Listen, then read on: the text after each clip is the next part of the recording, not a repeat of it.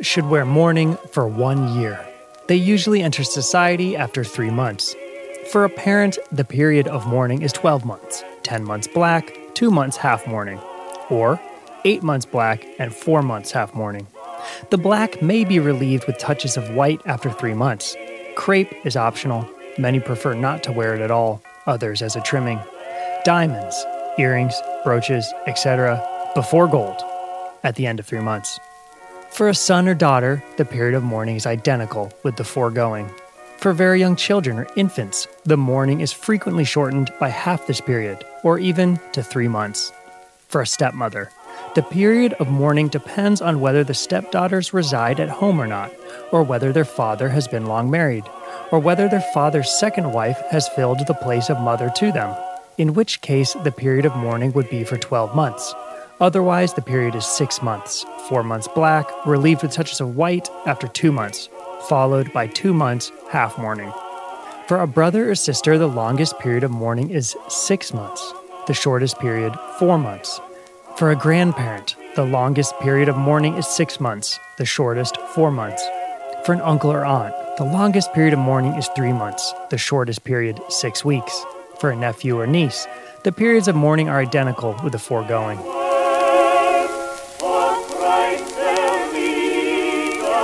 Manners and rules of good society, or solecisms to be avoided, by a member of the aristocracy. Originally published in 1879.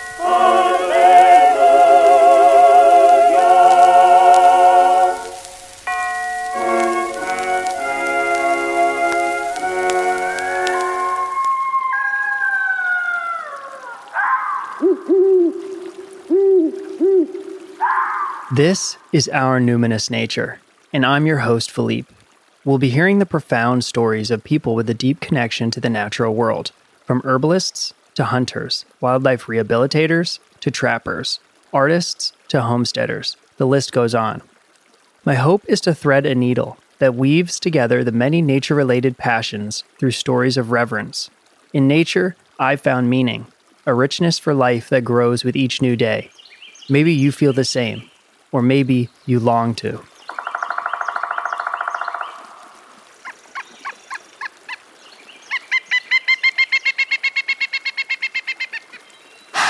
Boy, how convoluted is that intro there with all the different periods for mourning for different uh, family members and associations. And that list goes on and on for second cousins, for servants.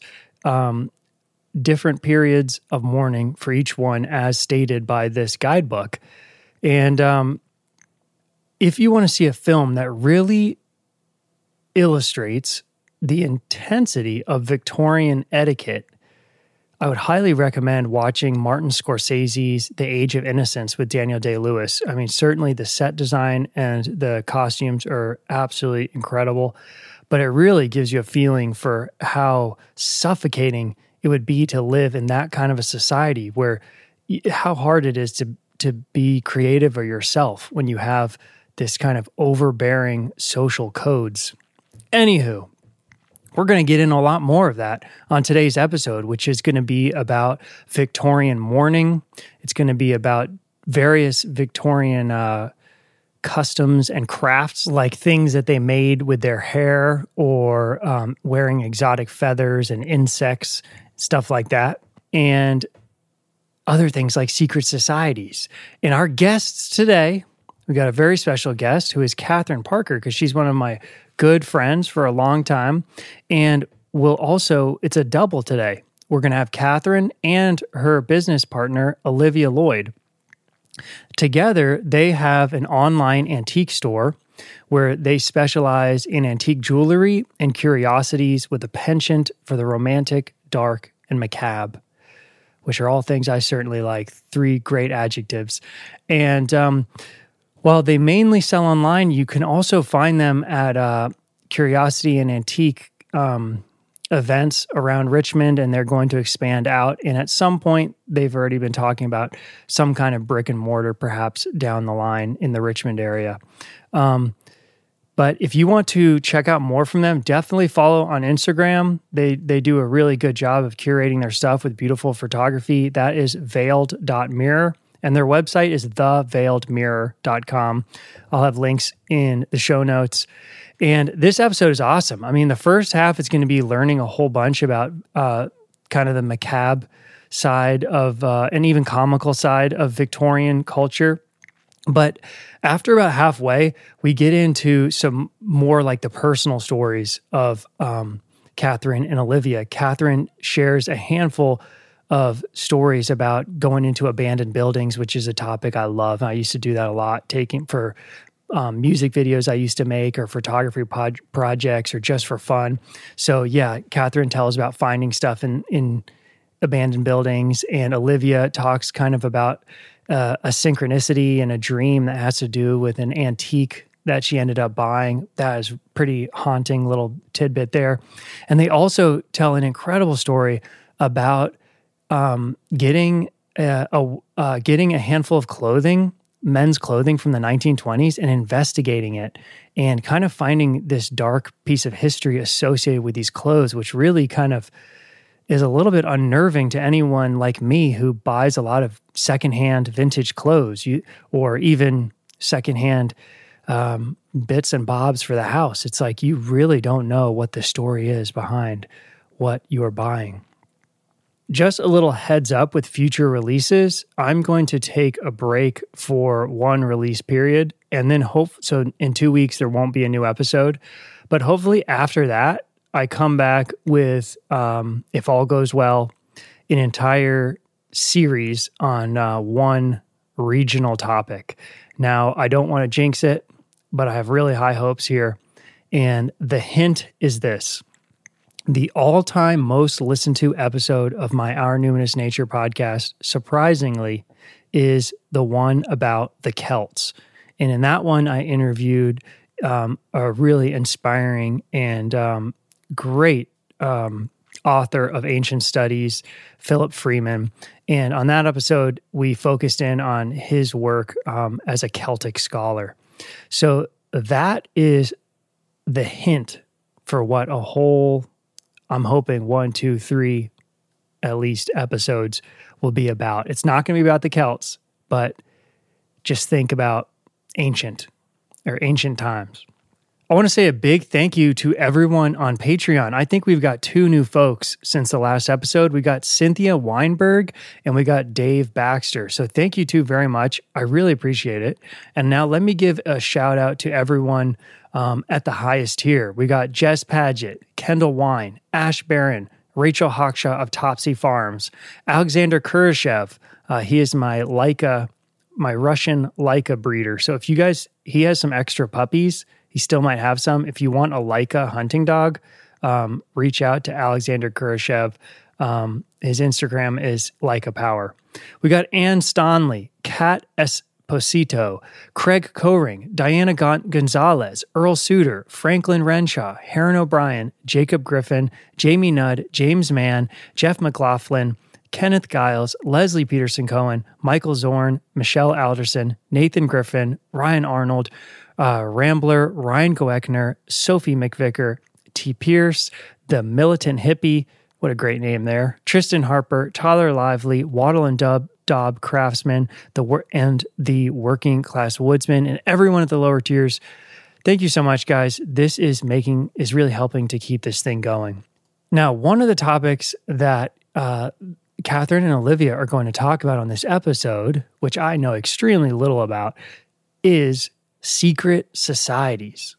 Kathryn is going to talk about one piece they have in their in their antique collection, which is a mask from a group called the Odd Fellows.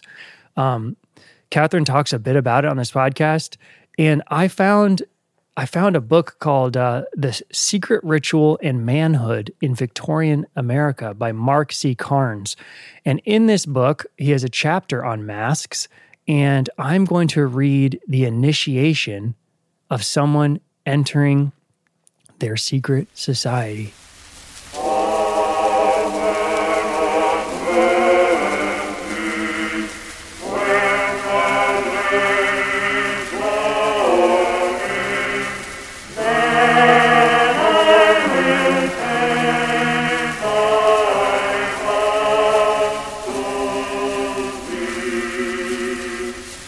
Now, muffled sounds came from beyond the far door. They were singing. It sounded like a hymn, but without female voices, the song seemed ponderous. The music stopped and the lodge became silent. He heard a murmur, rising occasionally for emphasis and falling away again. Perhaps Elston was giving a prayer. The clerk became uneasy. He recalled Colifac's words about altars and temples. He wouldn't have minded being the butt of a joke, he had planned to laugh deeply and to glower at Wilmot in mock anger. But he didn't know how to act during the serious and chaste proceedings at the altars of this temple. Chairs scraped, doors opened and closed, and then a man in his 50s, a foreman in the gas factory, opened the far door. Would you please come in here? he asked. The door did not lead to the lodge room, as the clerk had thought, but to a room scarcely larger than the preparation room. Lockers lined the wall. A table and chair were in the middle of the room. The clerk walked briskly, trying to conceal his confusion. The foreman sat down at the desk and began to ask questions and record his answers on a sheet of paper. Are you willing to pledge on your sacred honor to keep secret all that may transpire during your initiation? The clerk suppressed a smile and immediately said yes. He repeated an oath to that effect. The foreman stood, tied a black silk cloth over the clerk's eyes, and helped him to his feet. Just follow my lead, he whispered. The clerk recalled the warning in Wilmot's book Give yourself passively to your guides to lead you whithersoever they will. He felt dizzy. He had been sitting too long.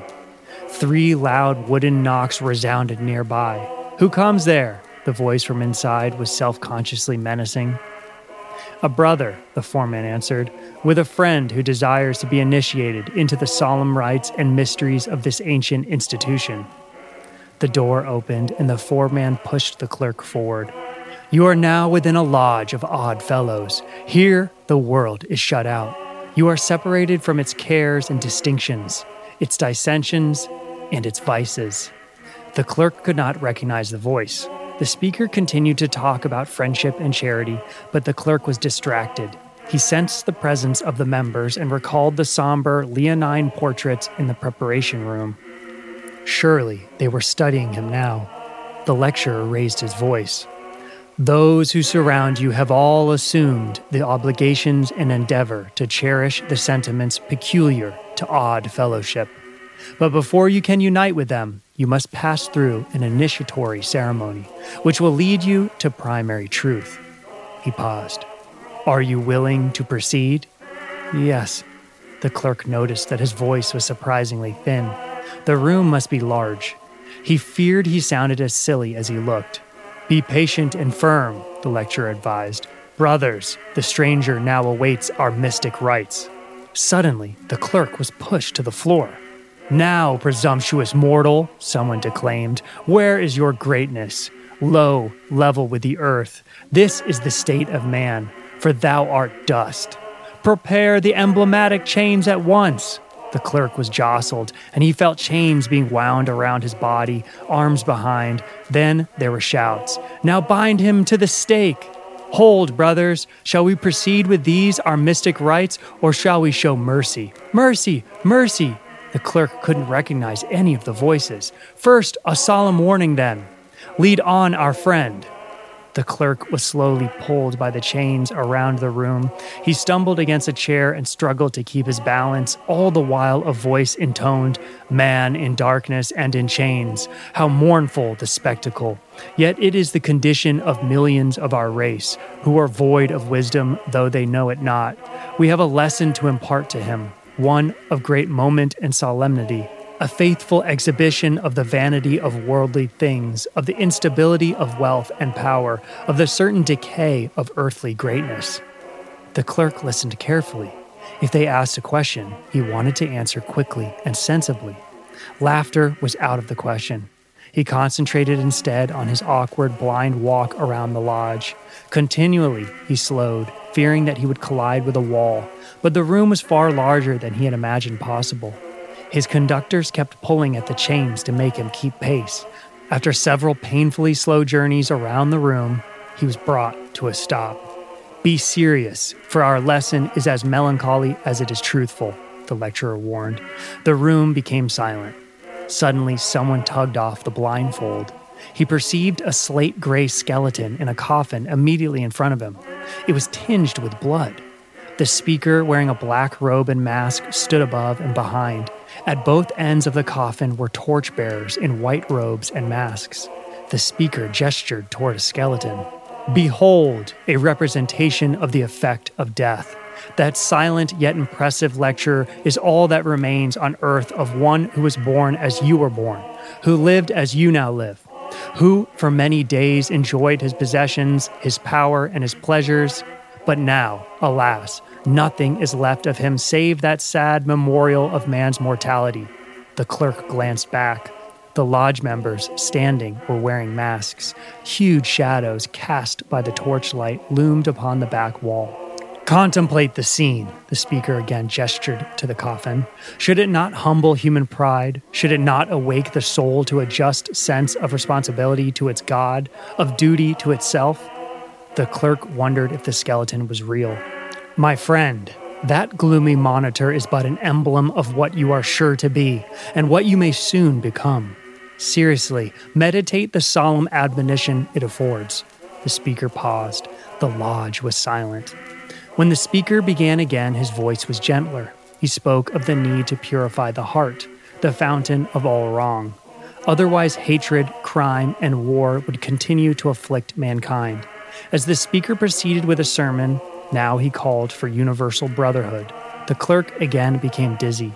The chains had made him top heavy, and with his arms bound tightly behind his back, he sensed that he was swaying. He prayed that the lodge members had not noticed. When the sermon was finished, one of the white robed torchbearers began to speak. He struggled to remember his part. His forehead glistened in the torchlight. His mask was stained with sweat. Now the words came. He described the rose, which, though beautiful in the morning, fades in the afternoon. Its loveliness vanishes away. So it was with man, who rejoiced in his youthful beauty and power, only to have breath soon depart. Death is in the world, and all that is born must die, he concluded.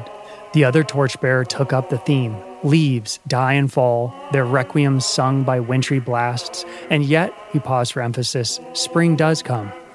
In the place of death, there is life, beauty, and joy, he added, and an air of finality. The clerk, who had concluded that the skeleton was real, relaxed now, and the ceremony had come to an end. Now he could sit down, smooth his hair, and blot his wounded chin. Now the heavy chains and silly masks would come off, and his shadow world of coffins and skeletons would be flooded with light. And now the mysteries of the order would be made clear. He had made it through the ordeal. He was an odd fellow.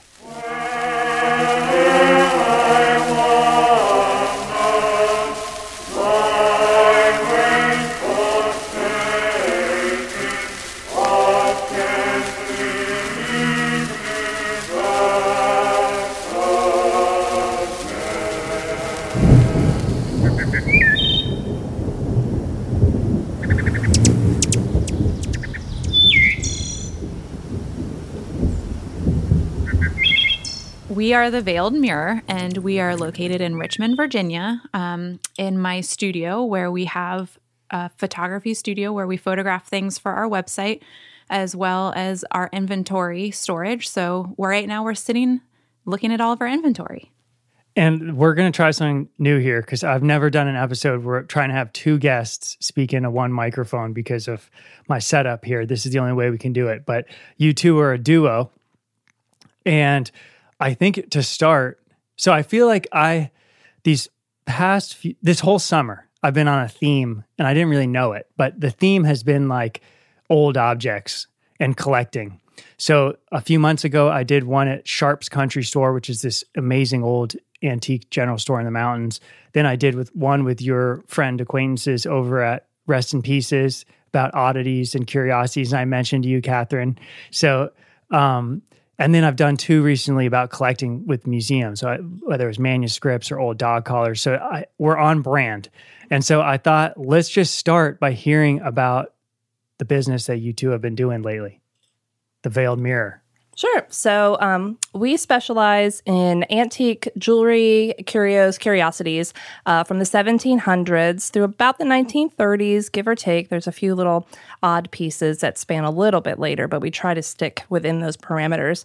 Um, we really love anything that has a an interesting story that has you know beautiful symbolism. Um, we love funeral pieces, you know, primarily. We do you know, metaphysical, some spooky things. We love secret societies, anything that's like piques our interest. Um, beautiful, and sometimes it's just something that's absolutely beautiful, you know, like old uranium glass and things of that nature. Uh, pieces made of shell, um, that whole conchology of the Victorian era, um, things of that nature.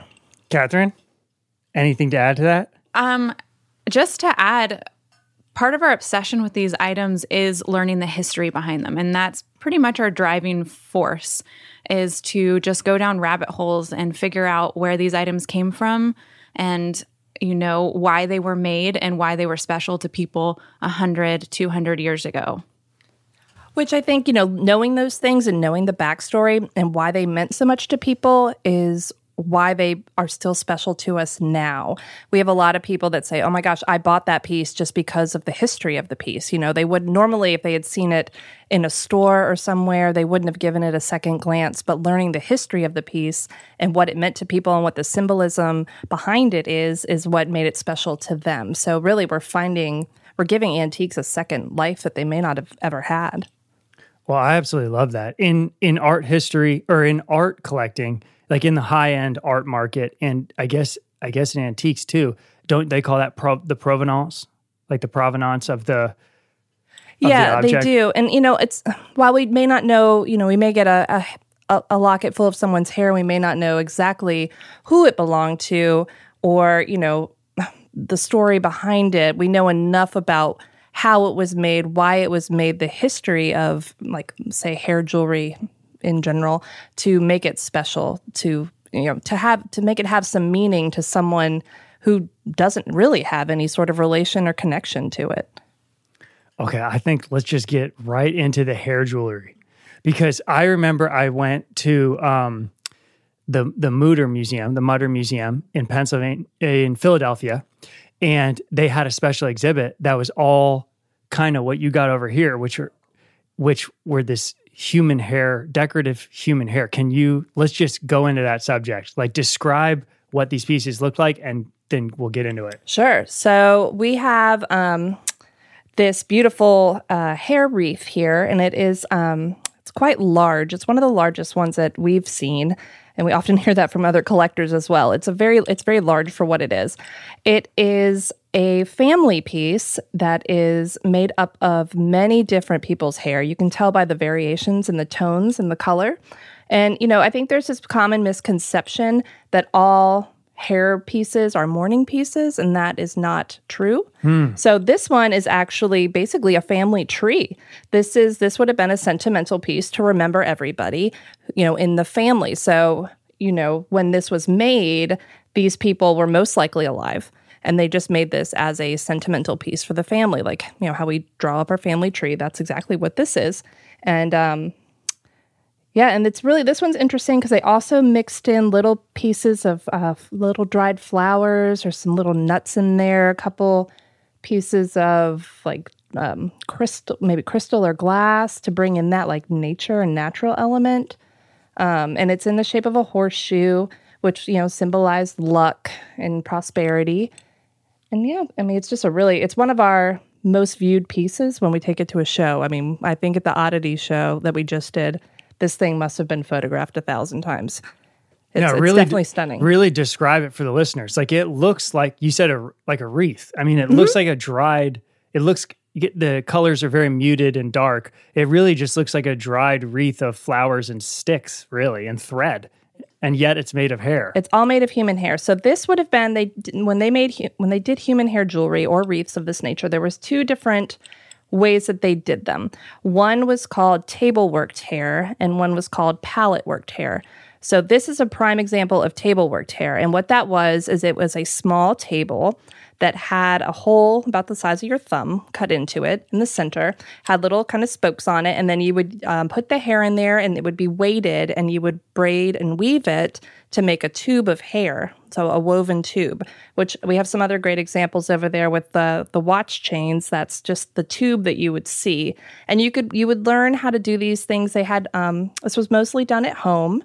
Uh, women sometimes made a career out of it. They would get, they had books that they could purchase that had different weaving patterns, and they would weave these things, and then they would take them and they would form them, you know, sometimes with wire, sometimes they would sew them into these flowers. So if you look at like, if you look at this piece, you know, there's really almost no two are, are, are exactly the same because they're you know all woven into different flowers some are woven into shapes of leaves um, there's some thinner floral pieces or little sprigs with little kind of little balls that they've wired in there. It's just really it's it's spectacular. You looking at it upon first gla- glance, you would not know that this was human hair. So those so what looks just like a flower is is that's all human hair, hair, sculpture. Mm-hmm. It's all it's all human hair, and so they've like I said, they would get books that would teach them how to make these petals and how to create these pieces. So, I mean, whoever did this, I mean, this probably took, I mean, I mean, I guess if they were doing it all day, maybe months, if not a you know a year, or a, just a continuous process. So, when and where was this human hair art like a fad?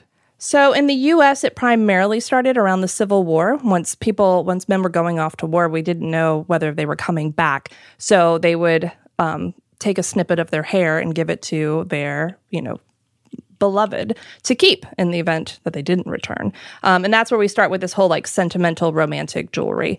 Um, it was also, you know, and the Victorians had really weird courting practices. So they weren't allowed to like, you know, you could come into a parlor and sit next to somebody, but that was about the limit of it. So, you know, also lovers would pass hair and they would keep it in lockets or have it made into a piece of jewelry. Um, we had one piece in our collection that sold that was, I think, probably two best friends who had it done, you know, who put their hair together. They were woven, interwoven in, in the middle of the locket, which was really interesting to see the two hairs.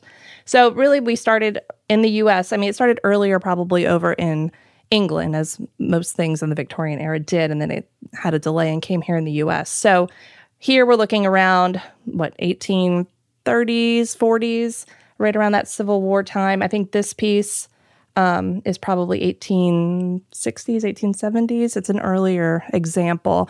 Um, they did some hair jewelry. Um, it kind of fell out of fad probably around the, the like 1900s. Mm. You know, I think when Queen Victoria died, a lot of the practices died with her, like such as the mourning practices. It kind of carried over a little bit more into the 20s, but it wasn't as elaborate or as in depth. So a lot of things like hair jewelry and everything kind of just fell out of fad with her. Well, I feel like we're definitely going to get much more into the into the mourning practices and Victorian culture. But to stay on this for a little bit, so how big would you say it is? Like two feet by two feet? The actual the actual wreath element is pretty big. It's pretty big. I think it's maybe two and a half to okay. not quite not quite three. If we measured it. So obviously this is a huge amount of hair. When you were saying that this is a family tree, are you saying that different members of the of the family as they'd have their hair cut, they would be the hair would be set aside to make this art? Yeah, most likely. Um, yeah, most women, you know, had really long hair, you know, so I think they just they had hair receivers. They did. So when they brushed their hair, they would, you know, whatever came out of it, they had um, a little container with a hole in it and they would save it. And it was called a hair receiver, which that was also prominent all the way up into the 40s when they were making using it then to like make hair rats and to sculpt those beautiful 40s victory rolls and things like that. Wait, everyone would have had like every woman would have had it. We're switching to Kathryn. Every woman would have had a hair receiver. I don't want to say that every woman but would have had like, one, but it was popular for women to save their hair, especially when they would you know, women used to pile their hair on top of their head. That was a really popular fad. So, in order to get that volume, they would make hair rats and put it in the hair and then put it on top of their head and then cover it with their existing hair just to make their hair look bigger and fuller. And I've found one. Like, I was going through a house and I opened a vanity drawer and I pulled out this long piece of almost knotted hair. And so I found this woman's hair rat that she probably used in the 50s and 60s. So the hair rat is just a term for this ball of your hair. Basically, yeah. that then would be stuck under your hair to kind of heap on top to get that volume. yes. That is cool. So that's so that But they also, I mean, they used hair for more. They, I mean, they sewed with hair. I mean, I use hair to sew silk because it works. It's really fine and thin, and it works really well on on fibers that are similar. So they also used it to stuff like chairs and stuff like that. are you serious? Yeah. So I mean, hair was an important, you know, household fixture, basically. Well, that's like a reoccurring theme doing all these historical stuff. People use what you got. You know, very little is wasted. So, so I know ve- extremely little about creating fiber and thread and stuff. I did do a recent episode about wool production, kind of in the colonial period. So, with when you're saying you sew with the human hair, is there a, a process where it's spun so that you get the length? I'm going to be honest. I don't know the the history of sewing with hair. I have just sewn with my own hair, and it works really well. Just like one strand? yes, and I and I have read I've read about people doing it, but um, I don't. I'm not an authority on it, so I don't want to just start talking about it. Wow. Well, that is so. Anything else with the human hair? Well, I don't think we touched on palette work. I don't know what that is. So with um as I mentioned before, you had two types. You had the table work, which which was basically kind of like tatting with lace, where you weave it through with a pattern. And as a side note, um, there is an amazing that's in Lynchburg. There's a cemetery there, and in the middle of it, there is a Victorian mourning museum that has all the tables that they used and all these examples of hair work. So it's just fascinating if you're ever in that area. Um, but palette work took a little more skill, and that was as kind of what it sounds like. You would take the hair and you would cut it up in some instances, or you would um, use a paintbrush and form it. And you could form it into like curls, and or some people would take it and they would actually paint scenes. So that was more prominent probably earlier on, but it, it still carried on into the um, Victorian era. But you see it a lot in like Georgian, early Georgian, like late Georgian pieces, early Victorian, where they would take human hair and paint like a weeping willow. And it's all, I mean, it looks like art and you wouldn't know because they're just finely cut pieces of hair that they would just, an artist would paint and create a beautiful scene. That is so cool. It's very, I mean, it's very, in mythology, there's so much about like the symbolism and power of women's hair. So it's so neat to see that how that even st- things from ancient times existed even into the Victorian. Now, let's not get away from the wreath. You did say in practice, it was often having to do with mourning. So, how did this hair work? What was the correlation with mourning? Was it when someone died, they trim- took their hair and made a Tell me about it. They did. So, you know, we're talking about a time where, you know, photography was in its in its infancy at best.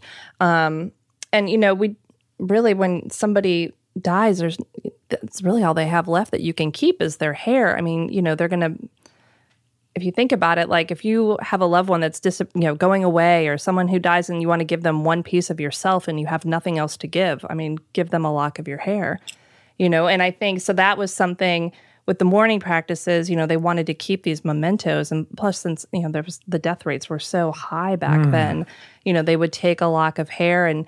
It was also part of, you know, they would have it, keep it in a locket. It was part of, and they would wear it all the time because, you know, with mourning practices, uh, depending on how who the person was that passed away and what their relationship was to you determined how long you were in the mourning period so um but then you um, but that really didn't you there were no real hard hard and fast rules because you know when when prince albert died Victor, queen victoria's husband she mourned for the rest of her life she wore black from that point on and practiced all the mourning practices so there was really no it's really up to you. But they would put hair and keep it in a locket, and sometimes they would pin it inside their dress because it's such a personal thing. It wasn't sometimes it wasn't really meant to be showy, but you know, um, yeah, that was why they did it because that was all they had left, and they, that's also why they would do like post mortem photos as like one final photo before they're gone.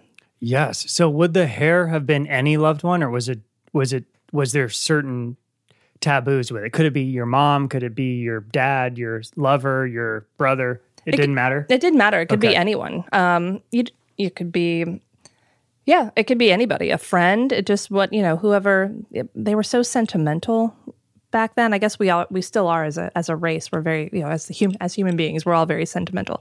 So um, yeah, it could be anyone, any relation whatsoever. Um, you, yeah, because we've seen examples with like silver hair from obviously someone who lived a longer life, and you'll see you know it it really it, it runs the gamut. We had a locket of uh, it had a photo of a young boy, and this was a strangely a later piece. It was probably early 1900s into the 1910s, and it was a photo of this young boy, and it had a piece of his hair in it. So we can only imagine that this young boy passed away, and they put his hair with his photo. Now, so I've done some pretty awesome episodes like with like about folk magic and like folk herbalism. And I did one where uh, Rebecca was talking about how there's a lot of folk magic regarding like when you get your hair cut that you never put your hair outside because birds will collect your hair and they'll make a nest and you'll go insane. In Victorian times, was there any superstitions regarding hair? Not that not that we're familiar with. Okay. Okay. Well, should do you think we covered hair? Should we move on to all the interesting things you're alluding to with the all the mourning practices? Sure. Yeah. Yeah, let's hear all about that. Okay. So um, So yeah, well, yeah. The, so I guess in Victorian times, We should talk about our name. Well, I'll talk. Yeah, the veiled mirror. Yeah.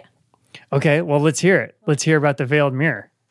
So the veiled mirror is the name of of your your all's antique shop. It is, and it does it does hark, harken back to Victorian mourning practices. So, um, traditionally, you know, most people died in the home unless there was an accident or something uh, extenuating circumstances, and so they would kind of uh, you know a lot of Victorian homes had this had a parlor, as we all know, and that was where they would hold the funerals. And so usually the parlor, for the most part, was not a, not a used room on your day to day basis. It was only used in special occasions, and unfortunately, funerals were one of those special occasions. So when somebody died, there was a lot of things that they, there's kind of a lot of, there's a lot of processes that people go through. So one of the, the first things that they would do is they would stop all the clocks in the house. And that was twofold. One, it was out of respect for the dead because their time on earth had stopped. So we're now stopping the clocks. And also, it helped when the, you know, the corn to, to know the time of death when when somebody died. Um, they would also cover all the mirrors with veils, and that is where our name comes from, the veiled mirror, because they believed that mirrors were a portal to the other side, and that if it wasn't covered, that the the person who died could get trapped in the mirror and trapped in the house. And they also said if you looked into the mirror, that you too would be the next to die. There was a lot of superstition going on then. So um, that is where the veiled mirror comes from. Is the is the practice of putting veils over the mirror to keep the dead from staying with the home. That's also why they took the bodies out feet first because they didn't want the deceased to look back at the home and take anybody else with them. There was just this belief that when somebody died, that they could just take you. You would be the next person to go. Um, what else did they do? They also would put crepe, which was a type of kind of uh, crinkled black fabric. They would tie those to the doorknobs of the rooms where the where where the deceased where they passed. They would also cover, um, they would make funeral wreaths that would hang on the doors, and people would kind of, that would let their neighbors know that somebody had passed away. And it's often said that like children would not play on that street or in front of that house as out of respect to the family. They would drape um, the doorways with with the crepe as well, and they would tie different ribbons in different colors depending on who died. So if they lived a long life, they would have different colored ribbons on the crepe. If it was a child, it would be white crepe. There was all these different meanings behind the colors that they um, used. And there's a wonderful picture of uh, when President Garfield died of the White House all draped in black crepe on all the windows. It's really fascinating and, and quite beautiful, but sad as well. so, um, and then for the funeral processions, they would make things like um, funeral biscuits that they would give out to people, and apparently they would also give out different gifts to to people depending on their roles in the funeral and how close they were. Um, what else? Well, what the hell's a funeral biscuit? Because you said you almost made I them for today. know it's like a, it's just like a little, like a biscuit, like a little cookie, and they would wrap it up in some paper and twine, and sometimes put a prayer on it, and they would give it to the guests who would come to the funeral. Is it like a sugar cookie or is it more bland than that? Or I think it's more bland than that. I really I found a recipe recently and I only kind of half glanced at it. Um, so I couldn't so you haven't tried this? I haven't, tried, it yet. I haven't Okay. tried. I recently learned about this you- actually from a customer um, who came into one of our booths at the DC Big Flea, which is why we I love this job. Is like we're constantly learning new stuff, you know.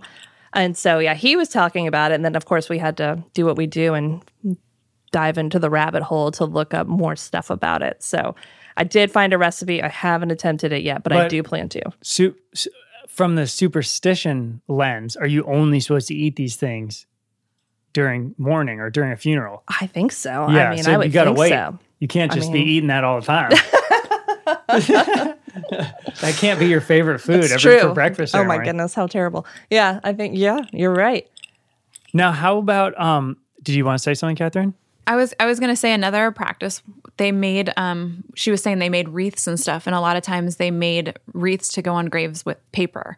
Um, so they would make paper flowers, and we have an example of that right back here. Oh, sorry, I gorgeous. just I just talked away. Yeah. Um, and so a lot of times that would be on the coffin, but before they interred it into the ground, they would keep them as keepsakes. And they often did that with coffin plates as well. And so we have a coffin plate near our hair wreath over there. It's actually a Masonic one. Um, and a lot of times those were kept or given to family members as keepsakes before the coffins were put into the ground. Now, would the because from where I'm looking, that bouquet of paper flowers looks just like real dried flowers. Was this uh, like a home craft?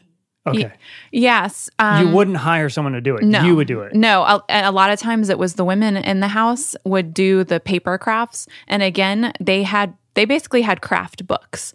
So, and we've seen a couple of them where you know we touched on how they would had books about hair jewelry, but they also had books on how to embroider, books on how to do paper crafts, um, paper mache crafts. So you could buy these books, and they would have instruction on how to do all of these things. Well, that's amazing. So it's like before there was the YouTube tutorial, there was the craft book.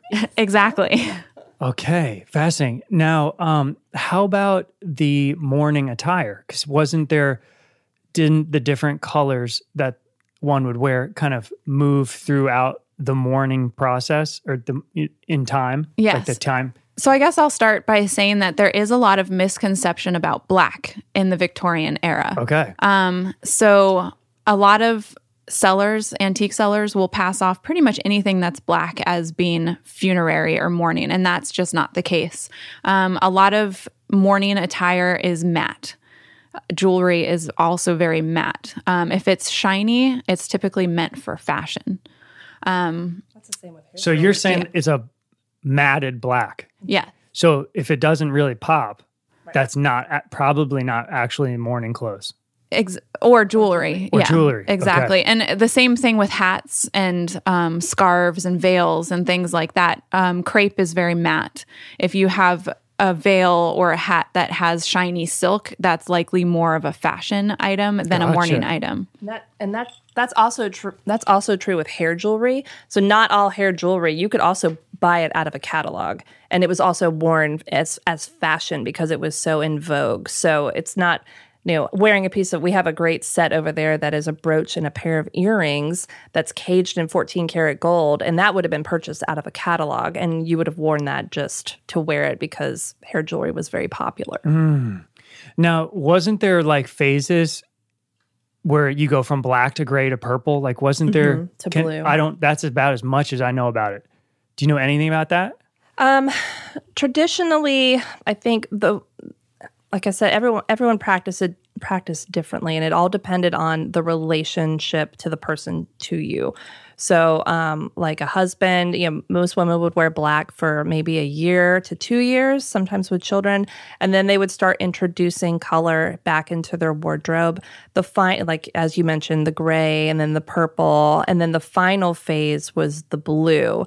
So, like Kath is wearing this really beautiful um, kind of well, I guess it's not really robin's egg, but it's a really beautiful blue enamel locket. And this would have been worn, and it has a single pearl in that, which would have symbolized that the wearer lost a child. And this with a hand um, holding what is that? An upside? Is it an upside down flower? I can't see from here because that would also symbolize death. And that would have been worn in the final phases of the mourning process, which could have lasted, you know, anywhere from three to five years, or like as as I mentioned with Queen Victoria, your entire life. It's really a matter of personal preference. Now, did these same cultural rules apply to the men? Were the men supposed to wear black to gray to introduce color? So the men had things a little differently.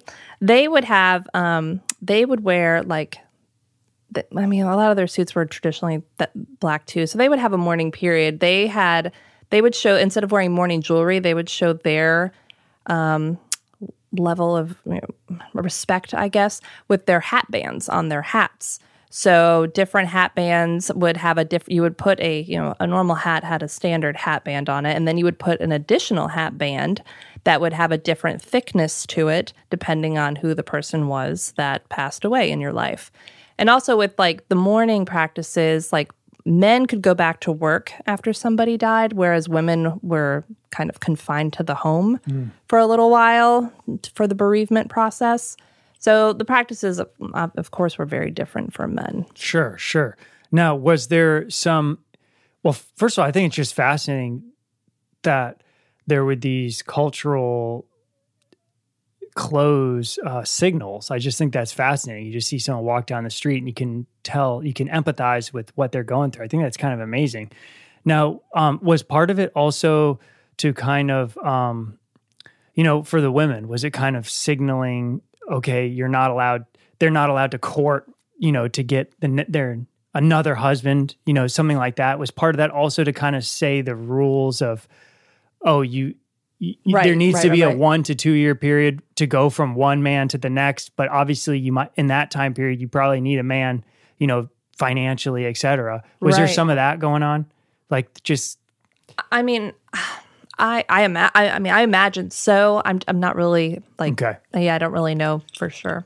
okay, Kathryn. Kathryn might. Well, I was going to say so in certain cultures, Uh, like India, for example, their funeral practices and mourning practices are a little bit different, but also the same. They wear white when they're in mourning, and typically, not now, but traditionally, women weren't allowed to remarry. They were they had to be widows for the rest of their lives, mm. and so I do think that there probably is some of that going on in um, the Western world where women probably aren't allowed to to court or to marry within a certain amount of time. Mm-hmm, mm-hmm. Interesting.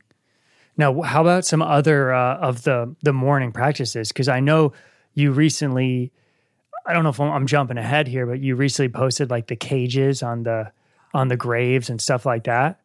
And, Yes. and, uh, and I probably know a pinch about this, but let me hear you say something first Oh, about it. The Mort safes. Mort So- safe. Yeah, so fascinating. So we have this. So we're talking about this time, um, late Georgian, and when we say that, we're saying like you know 1830s, maybe eight, maybe 1820s, where So Georgian is before Victorian. yes, Okay. yes, that's with King George, and then we have, and that went from we always forget the starting date. Early 1800s. Early no, it's 18 no, it's 1700s. Sorry, late 1700s. Late 1700s. I want to say 1760 maybe to the about 1830s, and then we start with Queen Victoria's reign from the late 1830s up until about 1900. Yeah, 1901, I believe, is when she passed. So her that period was pretty long. It was very long. So I didn't know that about the Georgian. I wasn't fully aware of that period there. Okay. Yeah. And Georgian, we see different practices because they were very into like the memento mori, meaning, Yes. yeah, meaning that, you know, you too will die. Um, and we have had some of those pieces in the past as well. Um, Did you point to something, Kathryn? Yeah. We have plaster art. Um, Plaster Yes, art. How and- peculiar. and we believe it's probably late Georgian era, so it's probably 1820s or so.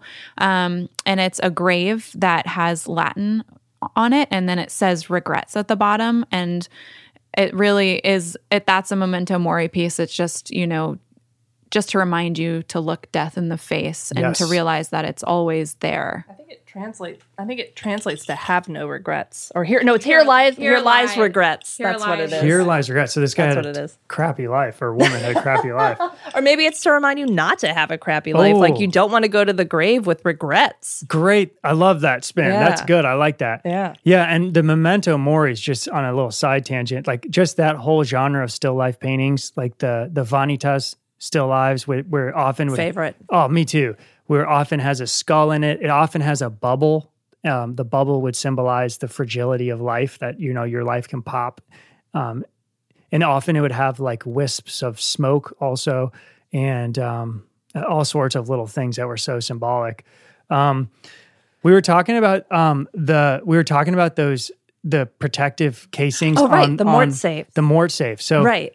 So this was a time um, where, you know, in this in the 19th century, everything is you know things are advancing as we have you know the industrial revolution going on and stuff, and so you know we have this fascination with nature and with health and science and all of these things, and we're also talking about a time before people were allowed to like donate their bodies to science to help um, learn about the human anatomy. So in order for these you know doctors and what are they an, anat- anatomists is that the right word? To learn and study the human body they of course need a human body. So they would hire this group called the resurrectionists who would go and they would basically kind of stalk out funerals and they would dig up the bodies because they had to dig them up within the first week. Otherwise they would start to decay and they were of no use to for medical science. So they would go and rob these um, rob the cemeteries of these bodies you know and it was of course just absolutely horrifying to the public and to the families. And um, so they started implementing different things to try to keep the, the bodies safe and to ward off these resurrectionists. And one of them was the mort safe which was basically in a cage that went over the grave site that would make it more difficult for somebody to dig dig up the body. And then they also implemented things like the cemetery gun which would be like perched atop atop the graves and they would have run trip lines. So if somebody would trip them this gun would spin around and shoot them. And like they and a particular interest was you know of course uh, people with kind of deformities people that were incredibly tall famous people. I mean i think from the beginning they would take you know anybody but then you've got these people that have you know that have extenuating circumstances that make them even more fascinating from a scientific point of view to somebody learning about that's a great point. Yeah, someone has elephantitis. They want to learn about exactly. You know they want to learn about these you know diseases and things of that nature. That's the whole point of this.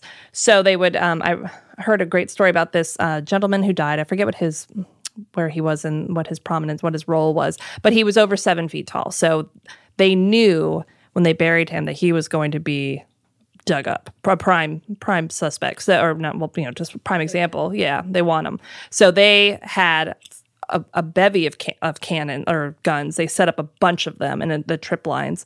And uh, sure enough uh, somebody tripped them and they heard all the care, the grave taker caretaker heard all the guns go off. And they went back out there and all they found was uh, like a metal helmet with a bullet right through the head so they know you know i guess whoever of the group was there must have taken the body with them but um yeah so they did that and then eventually it even branched into they made like basically bombs that would go in the actual casket that No. would yes so when it would jostle it would shoot up shrapnel and kill them that way and then But they- also just blow apart the corpse. yeah, basically. So it didn't make any sense at all. And then they eventually moved. They, I guess, they realized that's probably not great, and they moved it to the top of the casket. But it still, it seems like it's it was like supposed to like projectile up, but I've never heard of such a thing. That is absolutely crazy. Yeah, there's actually I've looked at like old time how the, some old time animal traps and stuff back in the day, and they would have ones with little guns. So like when the animal would come eat the bait, the, a little gun would fire just like that. yeah, it's wild. That is one of the strangest things I've ever heard. Having the bombs on the caskets. I know. I mean, it doesn't. It doesn't serve. What at what point? Yes, it kills the person or maims the person trying to dig up the body, but then you also destroy the body in the process. So, what's the benefit? Well, you're there? just so angry that someone I, would try I guess to do so. that. Like, I take guess them out. yeah, I guess so. But that's also so because of all of this movement is why we have they finally passed a law in um, Europe and then as well as in the U.S. saying that okay, you can donate your body to science when you die, and also that bodies that were left unclaimed could be donated after x you know x amount of period. So that's why we we now have that option. And I think there's a lot of like homeless and stuff like that that would end up going into this. But I did a whole episode on a lot of this because uh, I interviewed a guy in Kentucky who runs a medical oddities museum. and we talked a lot about the, grave robbing because students that were going to school there, it's called Transylvania University, but it's been around, I think, since the 1700s. So students there were going out Yeah, that's where they were outside going of to. Lexington, Kentucky, to do the grave robbing. And Yeah. Uh, he told a story about reading some little news article or something about one of the students um, getting shot at as they was running away with the body, and but the bullet went into the body instead of the student running with it. It's just like horrific stuff. I know, it's crazy. nightmarish. Yeah, that's where they found all. Well, then, then do you remember hearing the story about that's why they there was that whole rumor about why they thought Benjamin Franklin was a serial killer? I haven't. I don't know anything about Really? Because he lived with a doctor who was doing, he was running like basically an underground anatomy class. So he was getting these bodies and then doing like live, you know, dissecting them with students watching in the basement of their, and I guess they were burying them in the basement of their home. So I guess years and years and years later, they went to go, they were like excavating and stuff, and they found all these bodies in the home. It was in, because he was a roommate of, I believe it was Benjamin Franklin. And so now they, there was that whole rumor like, oh, was he a serial killer? It's like, no, they were just burying the bodies from his roommates, you know, dissections in the in the basement of the home. That is fascinating. Yeah.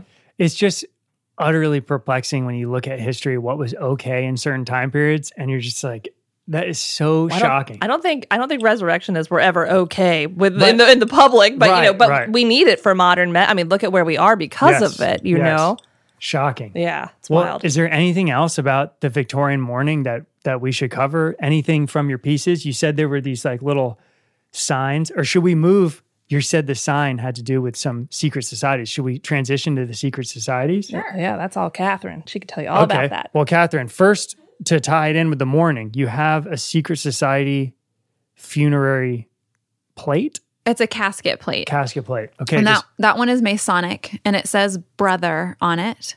Um, does that just mean a member? um, so so fraternal fraternal comes from the Latin word frater or I might be getting it wrong, but that means brother. So fraternal societies are meant it's brotherhood between men typically. Um, so yes, that would have been a member of the Masons, and it has a lot of their symbols on it. Um, and so it was definitely a Mason that passed away, and then they kept his casket plate as a memento. Where'd you find that? I don't. Don't- rem- I don't- don't remember. You don't need to reveal any trade secrets. I honest, I hon- I honestly don't remember where we picked that one up. Um, but we've always been just interested in the fraternals and secret societies, particularly the Odd Fellows. They're my favorite. Um, they st- they started in the 1700s, but it's actually people question whether or not they were around a lot longer, but they were driven underground because of a lot of persecution by like the Catholic Church um, and stuff like that. Um, they also started becoming more secretive and doing secret passwords and handshakes and things like that because they wanted to make sure that non-members weren't reaping the benefits of what their organizations did for their members. And now, is this a, in America? This is an American phenomenon? So, well, fraternal societies I mean, the Odd Fellows. The Oddfellows are they started in Europe, so Okay, yeah, okay. you probably England, um, just like the Masons, and they're considered one of the oldest societies with the Masons. Um, the the difference, the biggest difference between the Masons and the Oddfellows is that the Masons are more about self improvement, whereas the Oddfellows are a little more charitable and about helping other people. And I think that's another reason I'm more drawn to them. Um, they also I think have wackier initiation ceremonies and things like that. Um, Like what? well, and where did you learn about this? Reading or? so I, I guess I should preface this by saying I am no historian whatsoever. sure, sure. Okay, so this is just from reading. this is just from finding things out and about that we find interesting and reading about them. Um, and there's a lot of conflicting information about these groups too. So it's hard to really because they're secret. Um, so it's hard to really figure out what's accurate and what's not. Um, so they so about their initiate the Oddfellows initiation ceremonies. Um, I did find an old engraving of a guy riding a goat, and there were all these who was in. He was naked, and there was all these other members around him, like trying to hit him with paddles and stuff like that. Um, there was also a, an account in a newspaper of a guy riding a goat down a street in a town, like just going wild, and all these kids were chasing after him, and they eventually like fell into a shop window and broke the glass of the shop window. And when they asked him what he was doing, he was like, "Oh, I just got initiated into the Oddfellows."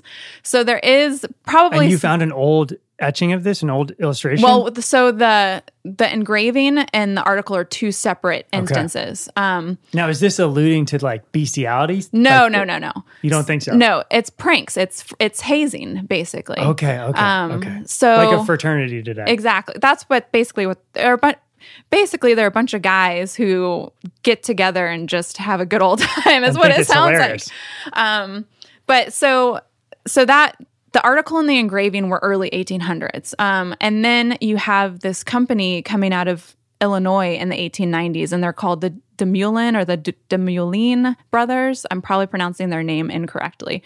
And one of them was actually in a woodworking um, secret society or fraternal organization. So he already kind of had a background in it.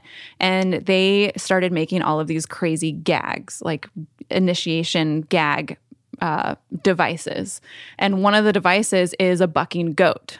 So um, you have to imagine that, you know, of, course, they probably really did this because these guys in the 1890s made fake goats for these guys to ride during their initiation ceremonies. They also had wild things like spanking machines and the human centipedes, and they really loved. Wait, what's the human centipede? Sorry. it's all very like erotic and a little homoerotic. Okay, so maybe I should backtrack a little bit. Tell about the spanking machine. Wait, let me backtrack. So the DeMoulin brothers saw that there was a need for initiation devices, and they so there so um, membership in the societies was declining, and the organizers were like, "How can we get more guys interested in joining our fraternal society?" So that's when they started really doing the crazy machines and stuff and they and they in their catalogs like the DeMoulin brothers had catalogs and they would have reviews from people who bought their machines and they No. would say yeah and they would say oh membership has gone up in our fraternal society tenfold you Because know we have a spanking machine. because more people are interested in in the spanking machine and being electrocuted. Um, so the DeMoulin brothers saw this and they just started going crazy. And but they didn't just do initiation ceremony machines. They also did like the regalia, like the robes and hats um, and things like that. And you can see over here we actually have a Knights Templar hat and belt and sword um, chain and stuff like that. So that wasn't made by the DeMoulin brothers, but that was made by a company similar who who specifically did fraternal regalia. Um, we also have an Oddfellows wire mesh mask, and you can actually see a similar one in one of the DeMoulin brothers catalogs. Um, and that one was listed under the um, Oddfellows, or not just Oddfellows, but that was on the page that was like, this is for your fraternal societies. Because they also did things for burlesque um, troops, and then later they started making like graduation robes and stuff like that. the yes, catalog. Yes. mhm. Um, wow. Now, so describe the mesh mask. So it, it's it's transparent and it's kind of looks almost like it has like smeared. It's paint, I It's guess, painted, but it yes. looks almost like lipstick. If they made like a clown, like Yes, it's painted on top of the wire mesh. Um, and those were typically used um, for initiation ceremonies of new members. They would don that mask. They also would wear paper mache masks. And one of the popular ones was Goliath from the David and Goliath story. And that was typically worn um, again during the, the initiation ceremonies by one of the people who are already members. So, I will say that looking at like even though this ma- this mask is made of mesh and with the painted like facial features on it, once you actually put it on your face, it really changes the way you look. Like it almost it really almost makes you unidentifiable, which was uh, kind of the whole purpose behind this. So it looks like oh, you should be able to you know just I could recognize you, but when you put it on, you really don't. It's it's really quite strange the way they did it. Oh, I also want to say so there is a museum dedicated to these brothers too, and it's in Illinois. And um, I haven't been, but it looks like a lot of fun. So if anybody is traveling in that direction, make sure you check it out. Well, I mean, so as you know, I went to film school. One of my all time favorites is the great, great master Stanley Kubrick. Who obviously did one of his many masterpieces is Eyes Wide Shut, which that's I can't help but your mind go right to that, which are like you said, these robed, masked rituals where there's usually an orgy going on. So, do you know any like is there anything nefarious or uh or you know on the erotic or nefarious or creepy well- side of that you found in your reading about so any they're primarily men um, but I, I mean i can't say that nothing did happen. Um, they didn't like women in their societies and they actually ended up um, women would create their own societies like as an offshoot. Interesting. and then later on women were allowed into the societies. But i know i've read about the odd fellows keeping skeletons um, and that is still something that um, that has happened recently where they go into Oddfellow lodges and they find skeletons in the closet and then they do mur- Literally. yeah. And they so they've they've done murder investigations just to make sure and then they realize oh no it's just the Oddfellows so one of the initiations supposedly is that you have to kiss a human skeleton. And like I was saying earlier like the whole point is so that you f- you are face to face with death. Um the Oddfellows motto, like they have the three links of chain, and that is friendship, truth, and faith. Um, but also, so it was a sect of like there was a Christian element to it. yes. So, and that's one reason why the church doesn't like these types of societies is because they are typically based in Christianity, but they're kind of also seen as a threat to Christianity because they do have their own code of conduct and their own code of morals and things like that. And the church sees that as a threat. Sure. Um No, but okay, we totally went away from the spanking machine. so and you said some something about A human centipede? Human centipede, which has very bizarre horror movie uh connotations. Well, it makes you wonder did did the people who created Human Centipede know about the DeMoulin brothers? What what about it? Tell me about it. So the Human Centipede, it's really not that exciting. It's just a it's a basically a, a ride and it's a centipede that you sit on almost like a hobby horse and there are four people can sit on it and there's a main guy in the front who has the button that is attached to a battery and he can shock you whenever he wants to. And so there's three guys on the back sitting on this thing and they're running around the room, like if you can imagine that. And then he suddenly you're just shocked in the ass. Okay, okay. Um uh so anyway, so that's that's just the pranks that they would do and the So that's the them. electrocution stuff Exactly. you were alluding to. And the Okay. and the spanking machine also has an electric um, element to it as well. Basically, the whole premise is that you're on a board and there are two handles that you you bend over and you try to lift up. As you're lifting it up, this paddle comes that you didn't know was there and spanks you in the butt. And when it spanks you in the butt, the handles are also electrocuted will electrocute you. So you have to kind of h- try to hold this thing up while you're being shocked. I don't want to say electrocuted because it's just a battery, but I mean it's still probably not comfortable. so bizarre. yeah. Very homoerotic. Yeah. and I can't I can't say for sure that they were doing these types of initiations Sure, sure. before the DeMoulin brothers came along. This was something that really happened in the 1890s into the early 1900s and then they I think they sold or started doing something else around 1930. So you don't so a lot of their items are hard to find because they just didn't have a lot of time to make a lot of them.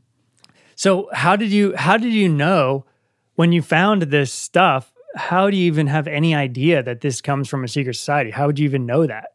How did tell me about finding these pieces? Okay, well, we travel anywhere and everywhere. We follow leads. Um, we go to people's houses. We dig through barns. I've been invited into abandoned houses that people own that are full of items. Um, I mean, we Olivia and I have been doing this for so long. Um, we started doing vintage you know, between the two of us, we probably have about 30 years experience in the vintage and antique world. Um, her dad and family had an auction house, and that's how she started. My dad would always drag me around to estate sales, and he was also interested in antiques. And then one thing is that I obsessively watched old movies when I was younger, and that's how I kind of started identifying the era of clothing and hats, and um, and then you start getting into architecture and and then it's just it just balloons from there. Um, I always joke that I think I'll probably be doing Roman antiquities next because I'm kind of at the earliest point for a lot of American um, antiques. So it's like, where do I go from You here? go I- further back. I gotta go to Europe, I guess. Well, that I've been thinking that that you two need to take a trip to Europe and stock up. yes, for sure. Yes, And I, agree. want to just note that, you know, for someone who's only listening to the podcast and maybe doesn't follow me on Instagram, in case I post a picture of you two, you both dress incredibly well. And that's how our friendship, me and Kathryn, started, was kind of around vintage clothing when I lived up in New York. And maybe we'll get more into some stuff like that. But so, yeah, you two dress awesome. So it's awesome to just see your, the whole style of everything you're doing. Thank you. Do you think that we kind of covered enough of the veiled mirror? Because I did want to talk with Kathryn a little just about some of the abandoned building stuff that we've done. Um, but is there more uh, to talk about regarding? Um, I would like to talk a little bit about um, the aesthetic movement because I think that's really let's hear it. interesting and the natural. Uh, the natural things that they would make jewelry out of, like operculum shells, um, Yes. elephant hair. I don't. I don't think we've touched on that yet. Have we? No, no, not at all. And the tortoise shell. Yeah. So I might hand the mic back over to Olivia. Okay. Yeah. So one thing I'm extremely interested in with this podcast is, you know, I really the things I'm really interested in are nature, like history and folklore. So when those mix, I love it. So one thing that's just endlessly fascinating is how did people throughout history what did they do with the natural world? And it's kind of shocking because it's obviously like that's not sustainable forever to be like making all these damn tortoiseshell things. As cool as they are, as awesome as it would be to have one a piece. So let's hear just about what is the where are you coming in on this topic? So basically, you know, back then, a- a- as the same with like the medical science aspect of the the period, we're also have this is a time where we're seeing lots of people wanting to learn about everything they can about nature, and particularly as we have the industrial revolution coming up, and it's you know polluting the air and the waterways, and uh, we get to a point where people are just done. They're over it. And so we see this movement called the we call it the aesthetic movement where we go back to nature, we go back to uh, making things that are beautiful instead of, you know, f- not necessarily, you know, beauty before function. They're making these things that are beautiful. We see a lot of nature like bird motifs and things are coming back into jewelry in particular as well as like um, art, sculptures, all that stuff. And this is where people start going out and collecting ferns and having them under glass in their, you know, in their solariums. And we're doing things of that nature. Um, and they'll start using a lot of natural materials for jewelry. And we're making, you know, shell art with our little conchology going on. Um, if I can interject, what I know what a terrarium is. What is a solarium? a solarium is um, basically like a, uh, like a, almost like a glass room on a house. Glass room on a house? Yeah, it would have lots of like glass walls. Am I explaining this correctly? glass, Well, like a green- dollhouse? Like no more like a like a green, kind of like a greenhouse or a sun porch, but it's usually all glass. And they would have you know, But you can walk around in yeah, it? yeah, yeah, it's connected. And they would have you know, it, it's going to be a little hotter and more humid, and they would have all of their wildlife and or not. But well, everything's plants. alive? The ferns are alive? Yeah. I was just going to interject um, and to try to put things into perspective. The Industrial Revolution caused a strong middle class, which we hadn't really seen before. So people started traveling a lot and they wanted to collect things in their travels. And a lot of those things were exotic plants that they couldn't necessarily grow outside um, of their home. So that's where the solarium would come into play. It was it was like a, a greenhouse in a sense where they could keep these plants alive longer. The exotic ones. Yeah, Got it. So jungle plants, exactly. stuff like that. Um, so so because of the middle class, that's when pe- like people really started to collect the souvenirs from around the world um, and things like that. And I mean, dare I talk about a pineapple? Oh my goodness. no, we- we won't go. We won't go down the pineapple route. Well, if we go down the pineapple route, I have to give the mic back to Olivia because she's she knows all about the pineapple. Well, I mean, if, if you're laughing about it and saying don't, let's not don't hear talk, about the don't talk about the pineapple. It's Let's so hear about passe. the pineapple. Oh my goodness. Well, so the pineapple, you know, nowadays it's it's so common, but Yeah. back then it was exotic. So, you know, people would care they would they would rent out pineapples for No. yes, for for party centerpieces because it was seen as to have a pineapple, to have this, you know, exotic fruit was seen as like you obviously came from wealth. It was prestige moment. Some people would actually walk around carrying a pineapple just to show that they had this, that they were a, a man of means, you know, that could have such exotic fruit. So yeah, we, we often joke that we're gonna, just going to start walking around carrying pineapples to show how, it, you know, Hey, that's a good Halloween idea. yeah, exactly. But yeah, they would. You could rent a pineapple for your centerpiece, so you could impress your party guests and things of that nature. So, So, I mean, I'm brutally ignorant on pineapples. Where do they even come from? Is it from Asia or is it from South America? Where does a pineapple come from? You know, I feel like we should know that. I mean, now now it's Hawaii, but Oh, like Hawaii. you know, Okay. but I then I'm, I'm not quite sure where. I don't remember. But where so, they came anyways, from. the, for these for the Victorians, this pineapple is obviously traveling from super far away, Yes. so it's extremely expensive. Yes. and it only has such a shelf life. you know. right, right. incredible incredible that actually reminds me a little tangent but one time up in new york city we me and my buddies went to chinatown and we got a durian Have you ever heard of those Oh yeah, yeah, yeah. those fruits that smell They horrific awful. especially to westerners it's like noxious it smells like makes you almost gag it smells like people say dirty socks it smells almost like turpentine but uh yeah, we got one of those and we brought it to a party and we hacked it open in the, in the middle of the party and every every single person ran out of the door. But uh, I love it. So what? Where were where were we? Sorry. So I was talking about the middle class that came Yes. out um, in the the mid to 1800s, and um, people we refer to it as the Grand Tour when people started having enough funds to travel the world. Um, Amazing. And I guess that c- I can tie in our elephant hair into this story. Um, so elephant hair is very thick and you wouldn't expect it to be able to be worn as jewelry but it absolutely was and people would travel to india and they would do elephant rides and as a souvenir they would um, pick up these elephant hair rings and typically they're wrapped in gold um, and we have one right over there in that um, So- case right there Incredible. And I'm assuming from a positive side for once, elephant didn't have to die for this. They just right cut some hairs. exactly yeah i mean ivory was very popular back then and Oh, yeah. a lot of elephants of course Of died course. from the harvesting of ivory but luckily for you know the hair um no they didn't die to take the hair Wow, that is pretty badass. And also, there's so much symbolism behind it too. Yeah, so there was also, you know, we're ta- Victorians were very into, you know, symbolism and you know superstition and things. So an elephant hair, they've been using it in jewelry for thousands of years, and in um, traditional like African mythology, uh, they believe that the elephant uh, bridged the gap between heaven and earth. They, they, it's a very spiritual creature. So they, um, this is why, predominantly, why they're making jewelry out of elephant hair because it they viewed it as um, a- something that could ward off evil, that could also keep you in good health, um, and also that it was good for like good luck and you know prosperity and things of that nature. So neat. And you also let's talk about the tortoise shell. What is it? What do you have over there? Is well, that like we've a got comb? a couple things. So we've got a um, a cuff bracelet. So tortoise shell in the Victorian era comes from the hawksbill tortoise, which is now on the endangered list thanks to the Victorian era. So and all the jewelry that they made and all the pieces.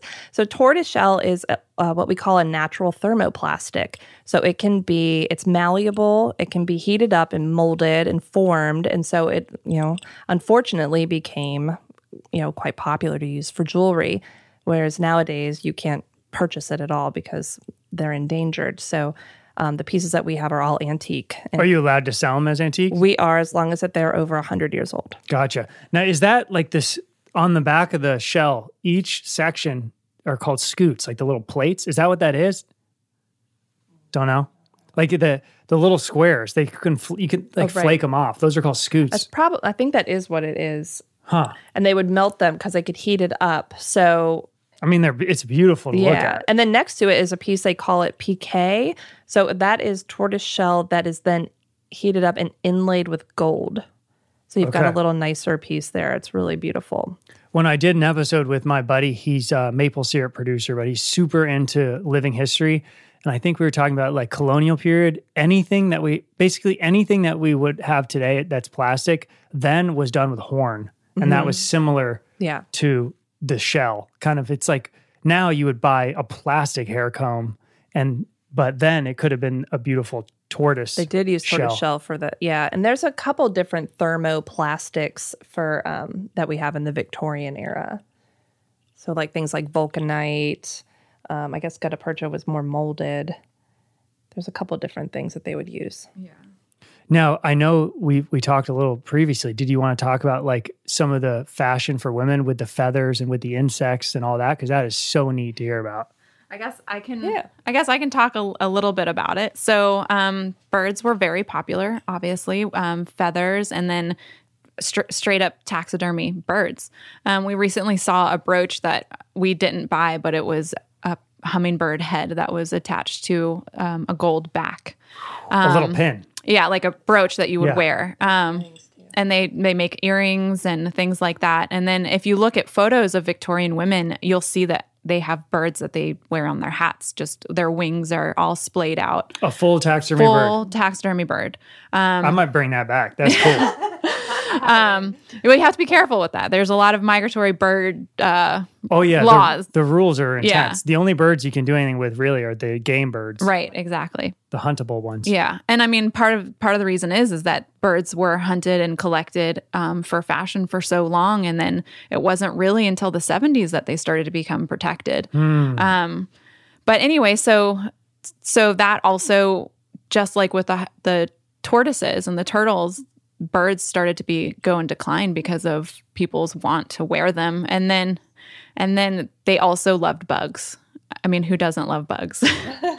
they would wear live bugs in their hair and on Live? Not live, live. No. Yeah. Dump them into their hair. No. Yeah. How would they keep them from running off? They just let them do their thing. so And you just about to enter a party, you just dump. So I've also seen it where they've pinned them to their themselves too with a chain so that they can actually fly while they're attached to your bodice. Are you kidding me? Um, and they really loved beetles and cicadas. Like those were some of the really popular ones. And scarabs um, was a very popular bug and motif as well. So you would have. I'm going to reiterate because that is so cool. You would have a bug on it pinned to your shirt or whatever you're wearing that could be flying around. Yes. but th- that is. I've never heard anything so wild. I mean, I'm I'm so conflicted because I love all this stuff, but then you can also see like this is so unbelievably unsustainable to like Yeah. reap, and this just happens over and over again with the mountain men out west doing all the beaver trapping. That was for fashion. That was for beaver hats in England and whatnot, the felt hats, and then all the birds down in I think it's like the Everglades in Florida. They just wipe these things out because you want e- some beautiful feathers. egrets were very popular. Egret feathers, um, and they almost completely wiped egrets out completely. Same with scarabs and beetles. Yeah, Where were they getting those scarabs and beetles? Is that coming from exotic lands? It's not America, is it? there's a bunch of different types of beetles within that group, um, but I know that um, there was a Egyptomania, and so Okay. yeah, so a lot of bugs would be collected to put be put in jewelry. So we have a lot of Victorian jewelry that has real scarabs in them, and they're the kind that the Egyptians would have you know had. Wow. Now, I always love thinking about like all these in history, these like trades and whatnot. So, would you have gone to like a little funky store that had all of these animal parts? Yes. What, like, what is that? Like, what is there? Would there have been?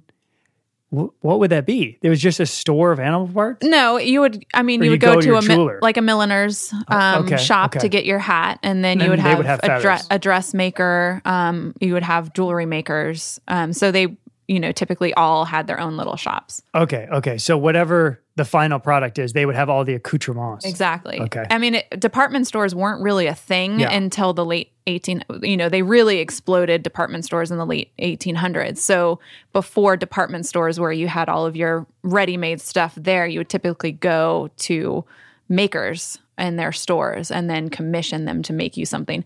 That's not always true. Obviously, they did have piece, you know, imported pieces and stuff like that, but it just wasn't as widespread as how when you see it after like 1900. Um, little side note for the listeners: there's an incredible book by Peter Matthiessen. It's a novel called Shadowland. It's about probably 1800s, maybe early 1900s, Florida. Um, and it's about like a family who lived like deep in the Everglades or in the um, mangrove, whatever, deep in the wilderness area, and they um, they're growing like sugarcane and whatnot. But there's whole side bits with all the plume hunters. So like all the guys going out and shooting all those majestic birds for the for the feather trade. Um, just a little side note. Do you think we've um, kind of covered the Veiled Mirror? Yes, I think so. Okay. So you started telling me in text that you had this really interesting story that ties into antiquing and vintage stuff and all of that.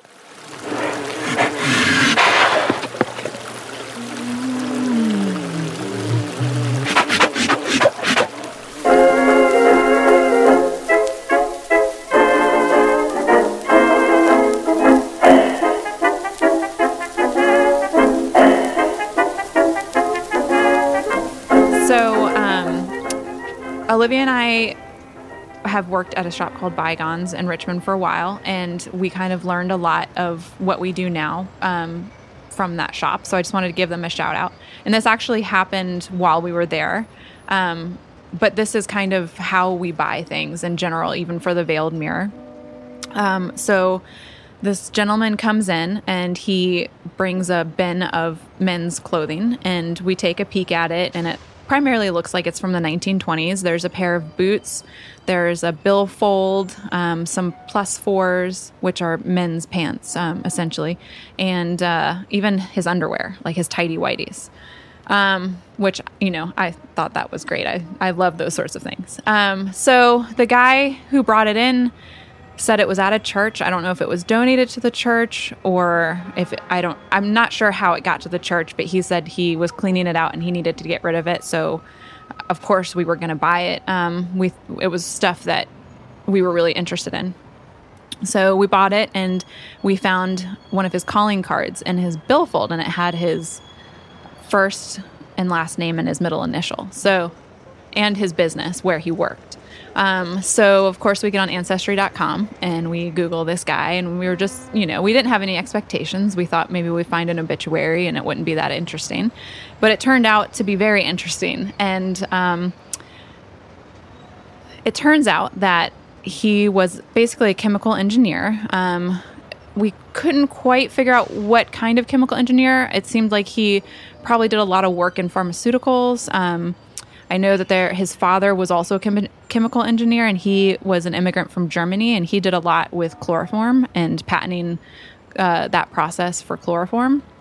Um, just George Haslacher, who was the, you know the man that I was speaking to about, he um, was also he served in World War One, um, and he wasn't enlisted. He basically worked as a chemical engineer during World War One.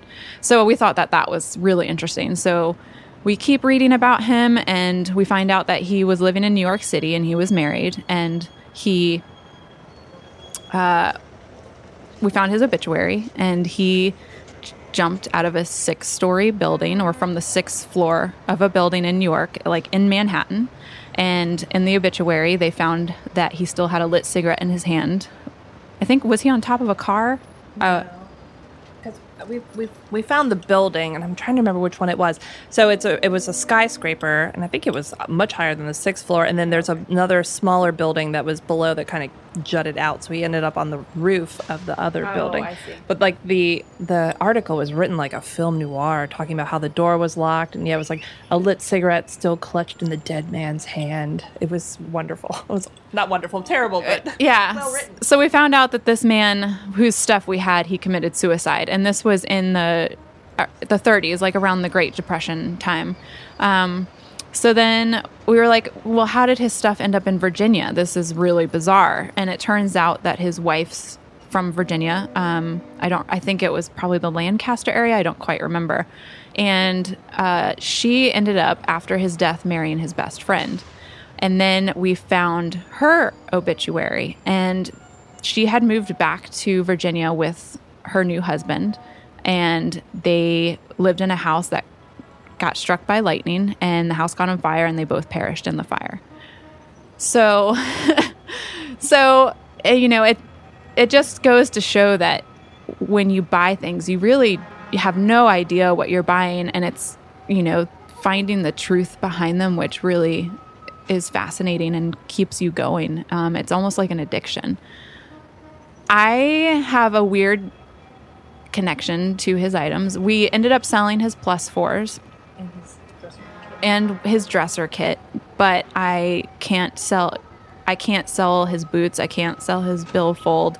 I even washed his underwear um, and with the intention of selling it, but I just can't. Um, so it's just sitting in a in a bin, just waiting, you know, for somebody to do something with it. But I, I Medium to come in. or we also talked about having a medium come in, not knowing the story at all, and see, you know, what they got from it. We have, you know, so that was kind of our next step, and we just haven't gotten there yet.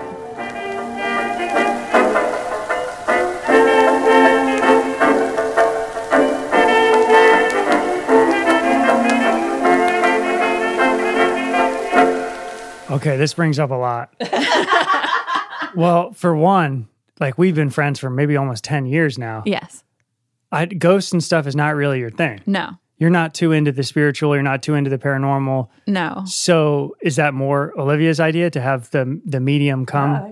No, it was it was my idea, and actually, we have somebody um, who has worked for us, who has a, or a former roommate of hers is a medium, and so you know she was also really gung ho about the idea, and so I think it was kind of like a collaborative idea that this is what we sh- this is, should be the next step, and um, what we're going to do with this guy's stuff. And I also thought about, you know, I did find that he has a lot of grandchildren who, because he had one child with his wife before he passed.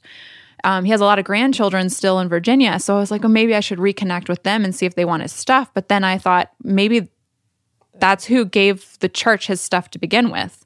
So I'm not sure if they want his items or not. So I feel like I'm just going to be the keeper of his items for for a while and his story for a while. Well, yeah, there's something interesting with kind of sleuthing out people's lives vicariously. There's, you know, that's when I interviewed um, Justin over at um, over at Rest in Pieces. He was saying that t- there is a voyeuristic element that's kind of really interesting when you go to the uh, um, the uh, state sales and you're kind of going through people's stuff. It's really fascinating.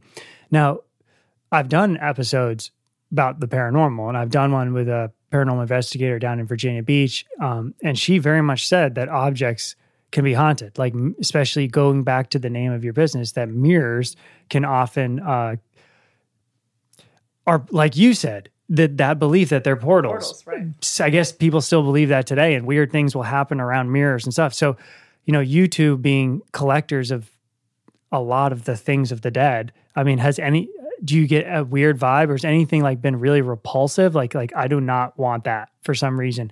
Is there anything from firsthand experience that's kind of bizarre? I, I'll say personally for me, no, but I don't think that I have the way that I'm wired. I don't think I have that kind of connection to the spiritual world at all. So when I see objects, I they're just objects to me. Um, and I'm more curious about the history than necessarily the feeling I get from them. Uh, Olivia? I don't know. Your printer was going off last night for no reason while we were setting up the setting up everything in here. So I don't know. I don't know. We get that question a lot at shows. Like people always ask, "Oh, is it haunted?" Because you know, there's like that whole movement of selling haunted dolls and all this stuff. Oh, I barely um, know about that. Oh, that's a multi-million dollar business. Really? Yeah, that's People a whole are buying thing. haunted stuff. what a terrible dolls. thing to Mostly do. Mostly dolls, but some of them aren't even old. So I don't know. I don't know. But, But- if they're actually haunted, what a terrible idea. Why Yeah. would you want Yeah, to put out of mild curiosity, why would you want to put put something in your house like that? Right. I don't know. I mean, I don't, I, I think I'm the same with Kath. I mean, I get sentimental over pieces. There was one piece, I think it was like one of the lockets with that little, there was like a, a picture of a little boy in there that just, there was something about it that just felt sad and haunting. Like, I, I don't know if it was just mm. the, you know, just his expression and his eyes. And then knowing also, too, there was a mourning piece, you know. So it's that a little boy died. Yeah, and it was just, and I think it was one of the dried flowers in there, and it was just, you know, and sometimes you have to think like, am I making that connection because I understand what this piece is, and it, you know, I know, you know, you don't know the whole story, but you know that there is a story there of untimely death, but I, mean, I haven't personally had anything that I'm like, ooh, this is kind of haunted or creepy or weird. I think we have to kind of. I love all of this creepy, weird stuff. I have to ask you, Philippe, have you felt anything since being in this room? Oh, um, no, I don't think so. Okay. Not yet.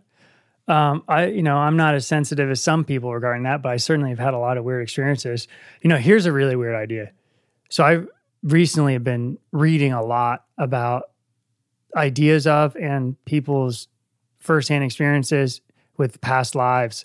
And like I just interviewed in Richmond a woman who does past life regression. The whole conversation is about past lives. Now, here's something I've been thinking about since getting into that. Like, if past lives, if that whole concept is real, that we are constantly reincarnating over and over again throughout history to learn some our lessons and stuff like that, well, there's a chance that you too have bought your old stuff. Ooh. Like that's fucking nuts. I love that idea. I love that. like I've been thinking, you know, the great archaeologists throughout history, are they digging up themselves? Ooh. Like, isn't is you know the archaeologist that pulled up Tutankhamun or whatever? Is he literally digging up himself, or like any of these people who have had like a weird hunch, like ah, I just think that something's over there? Are they finding their own belongings? Well, I will say so. Like this, this giant portrait piece I have on right now. This woman, she's kind of got. I don't know. There's something about her, and I saw her at an antique store, and I pat. I saw her. She caught my eye. I had this sort of feeling about her, like just I could. It was a weird connection, and I don't normally get connected to to jewelry pieces like that, especially in this business. It's good not to have those connections, or you take too much of it home. But I passed on it because I was like, well, it's a little expensive. It's out of my price range. And then I literally had dreams about her. She came and haunted my dreams. And I woke up with this dread and regret that she was going to be gone. And I raced back over to the antique store. And luckily, she was still there. And I bought her and I wear her to every show because she's just, I don't know who she is. I don't know if she's me, but like I just feel connected to her in some sort of way. And she literally haunted my dreams when I didn't take her home the first time. Now we're talking. Yeah. yes. I mean, every every week, Yeah. I, every single week, I speak to a Jungian analyst, and we talk about dreams. So I'm so happy that you listened to that dream. Yeah. Um, yeah. So just well, just so the listener knows, do, can you describe that because it is a hell of a yeah. it's it's it's, a big. It's quite, it's probably not meant to be worn as a necklace, but I like to go big or go home. So I'm going to wear it as a necklace. I mean, it's pretty sizable and it just has this. it's like a painting on your. It around your. Um, they would call them portrait miniatures, which um, this one's not very miniature, but uh, it, there was they wore them often in the you know in in the Georgian era and the Victorian era. They were quite popular. Sometimes they would paint like Prussian princesses, and sometimes there were people you knew, and then you had the whole you know lover's eye thing and all that other stuff. But this one, I'm not quite sure how. so old. that's a painting. yes, it's definitely a Incredible. painting, and like oil. yeah, it could be an oil painting. It's just of a beautiful, like pale, beautiful woman with this kind of like romantically draped dress on. And she's got dark hair and it's kind of, you know, kind of a messy updo, but and it has a dark background. Mm-hmm. But she's just there's something about her expression. It's just like it's just not quite solemn, but not quite cheerful, and just kind. I don't know. There's just something haunting and something beautiful about it that I just it. I'm lit- so pumped to hear you say that. Yeah, that is so neat. literally came to me in a be you. dream. That might be you. It might be. And um, so my um, I don't think you've met Vivian, but my fiance. Oh, you have? I've met her. Okay. So yeah, Vivian, she's an oil painter, and she's done some of those lovers' eyes, which was a whole like a brooches. They have a little oil painting of an eye on. Really, really neat. Um, but yeah, back to wearing vintage clothes. I always wonder that. I wonder, like, am I wearing? You know, it's probably a good chance I'm wearing dead man's clothes. Oh yeah, you totally are. Yeah. and and you know, I've I've wondered just I guess that's my intrigue with a lot of this too, the provenance. Like what has this object experienced? And you know, I'm a hunter, I've got guns. I like old guns. So it's like what has this experience? And I've even like read, you know, I don't know if this is true, but I was reading like a forum about uh, even like secondhand guns, and someone said they worked like at a Cabela's, and that a shotgun had been used in a crime, and then it's on the shelf, and it's like, well, fuck, I don't want to be like squirrel hunting or turkey hunting with a shotgun that killed somebody, you know. So Well, it- it's, also like the whole like the whole Winchester house, you know, like that whole like the whole thing about building this house with crazy. tell, well, tell the whole thing. Yeah, Well, so- just to tell that story, someone listening, because my a, a lot of hunters will probably be listening. Yeah, and I mean it's the hundred year anniversary of the home, and it was you know from um, I forget what is the it's the Winchester rifle, you know, heir or the person who invented it. The So they were, I think, in Connecticut. It's the family. yes, And But then- the house is in California. Yes. Yes. So I don't know what happened. I don't know what happened there either, but I guess basically the wife was paranoid that all the people who the, the Winchester rifles have killed were going to come back and haunt her. So she kept adding on to the house and creating these doors that don't go anywhere and staircases that are uneven so ghosts couldn't climb them and like things that would just staircases that would wrap around and not go anywhere and like all these just crazy rooms and hidden passageways because she was to try to fool these ghosts from so they wouldn't haunt her essentially. Yeah. and it's i mean it, she built onto it her entire life. I mean it just kept going and going and going. And so now it's just like this giant maze and now they're it's celebrating. labyrinth. Yeah, yeah. So she built this out of her own. I mean, she she might have been actually being haunted. You know, yeah, who knows? Yeah. But she built this labyrinth mansion, and like you said, with fake doors. Yeah, it's wild, and yeah, it's the hundred year anniversary this year. And I might be off of the history, not sure, but I think the Winchester was like, you know, in the uh, I guess the cultural way of speaking is that it was like the gun that won the West. So it's like killing all the killing off all the tribes of Native Americans. So that's you know, and her being out in California, fascinating. That whole yeah. story is amazing. Yeah. The Winchester House. Do you want to say something, Kathryn? Well, I was going to say that um, building homes to ward off evil spirits and ghosts isn't unique. I mean, octagonal houses, the whole point of octagonal houses as well is so that spirits couldn't hide in the corners of a house. So, you know, well, I, what is an octagonal house? Tell say about a bit about that. I, I think I've taken you to one, yes, haven't have. I? Okay. Um yeah, so it's basically a house without 90 degree angles um, because people thought that I guess spirits could hide in in a 90 degree angle in a corner. so they're basically houses that are octagonal, um, eight eight walls. But what period was this popular? Because you don't see that today. No, you don't. And they they honestly weren't super common, and a lot of them have been torn down. Um, but I mean, it was popular in the Victorian era for sure. Most of the ones that we have in the United States are probably um, 1820s to 1880s. So I think our modern, the modern yurts and stuff, you're safe from hauntings. Yes, I think so. Well, I think this would be a good transition. I mean, we've gone for a long time. It's been an amazing conversation, but let's talk a little bit about some of your urban exploration stuff. Okay. Is that cool? Yeah, sure. I mean, because everything has been so awesome. But you know, like you said, you've taken me to the ruins of of many old places. When our friendship started, it was I was up in New York City. We became friends on Instagram, and you know, I came down, and you would take me basically on all these little adventures. We would go canoeing, and we would go to to all these abandoned places. And uh, for having lived in New York City for ten years, where you can't even go to the beach at night, to be able to go with you into these old abandoned places, kind of sneaking around was just like so fun, so much adventure. So let's hear about some of the places you know you've driven all around i know at least virginia. Right. Like let's hear a little bit about some of your urban exploration. I know you had a friend that you used to do it with a lot. Yes. Like t- like any like really anything about it? Well i guess i'll talk about one that i actually was invited to do um because that's the most recent one in my memory and there was a lot of fun stuff in that house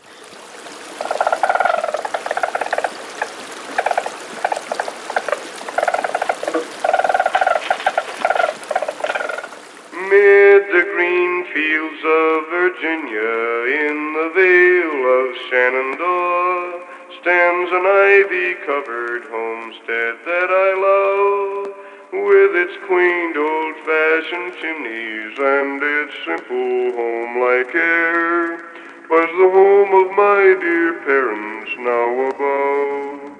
Um, so sometimes we get invited to source houses. P- people have things in their homes and they want to sell them to us if they're downsizing, or in this case, this guy wanted to burn the house down. It was an old Victorian farmhouse that his immigrant grand great grandparents built. So it was probably 1870s, I would imagine. And it was used as a storage after they passed away. The whole family just used it as for storage. Um, so he caught wind of me and called me and was like, most of it's in bad shape. All, you know, animals have been in there. There was no glass on any of the windows. It's been sitting vacant for so long, but of course, that's my favorite thing. So I went down there and dug through this house and just found so much incredible stuff. Um, and I just can't believe that it was left there for so long. But it actually took me three non consecutive days to go through everything in that house. It was insane. And I ended up finding really rare, like pieces of denim and quilts. Um, the Halloween mask is actually on the uh, two things on the other side of that door. I didn't realize it was closed. I pulled out from that house and I'll never sell those because that's going to be a reminder of when I went through this guy's house. Um, he had rocking chairs that his great grandfather carved, and he was just going to burn it all. Um, so I actually convinced him to keep some stuff. Sometimes when you get to these houses, there's just so much stuff, you just stop you know, being picky and you just start grabbing boxes and just throwing whatever you can in your car.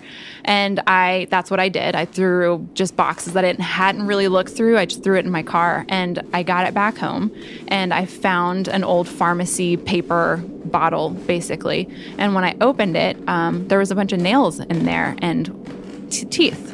Um, and so um, metal nails and they weren't real human teeth they were actually like dental teeth. Um, uh, anyway, so at the time, I had no idea what that was. So this is one of those things where I was like, "Oh, this is cool. I'm going to hang on to this." Um, and then I, and I researched it, and it it's an old superstition um, about it's keeping witches. Yes. keeping witches away Ward off witches. ward off witches. And a lot of people would put them under their floorboards or they would put them in their fireplaces um, or things like that. So, anyway, so I knew Olivia's husband is really into weird teeth and stuff like that.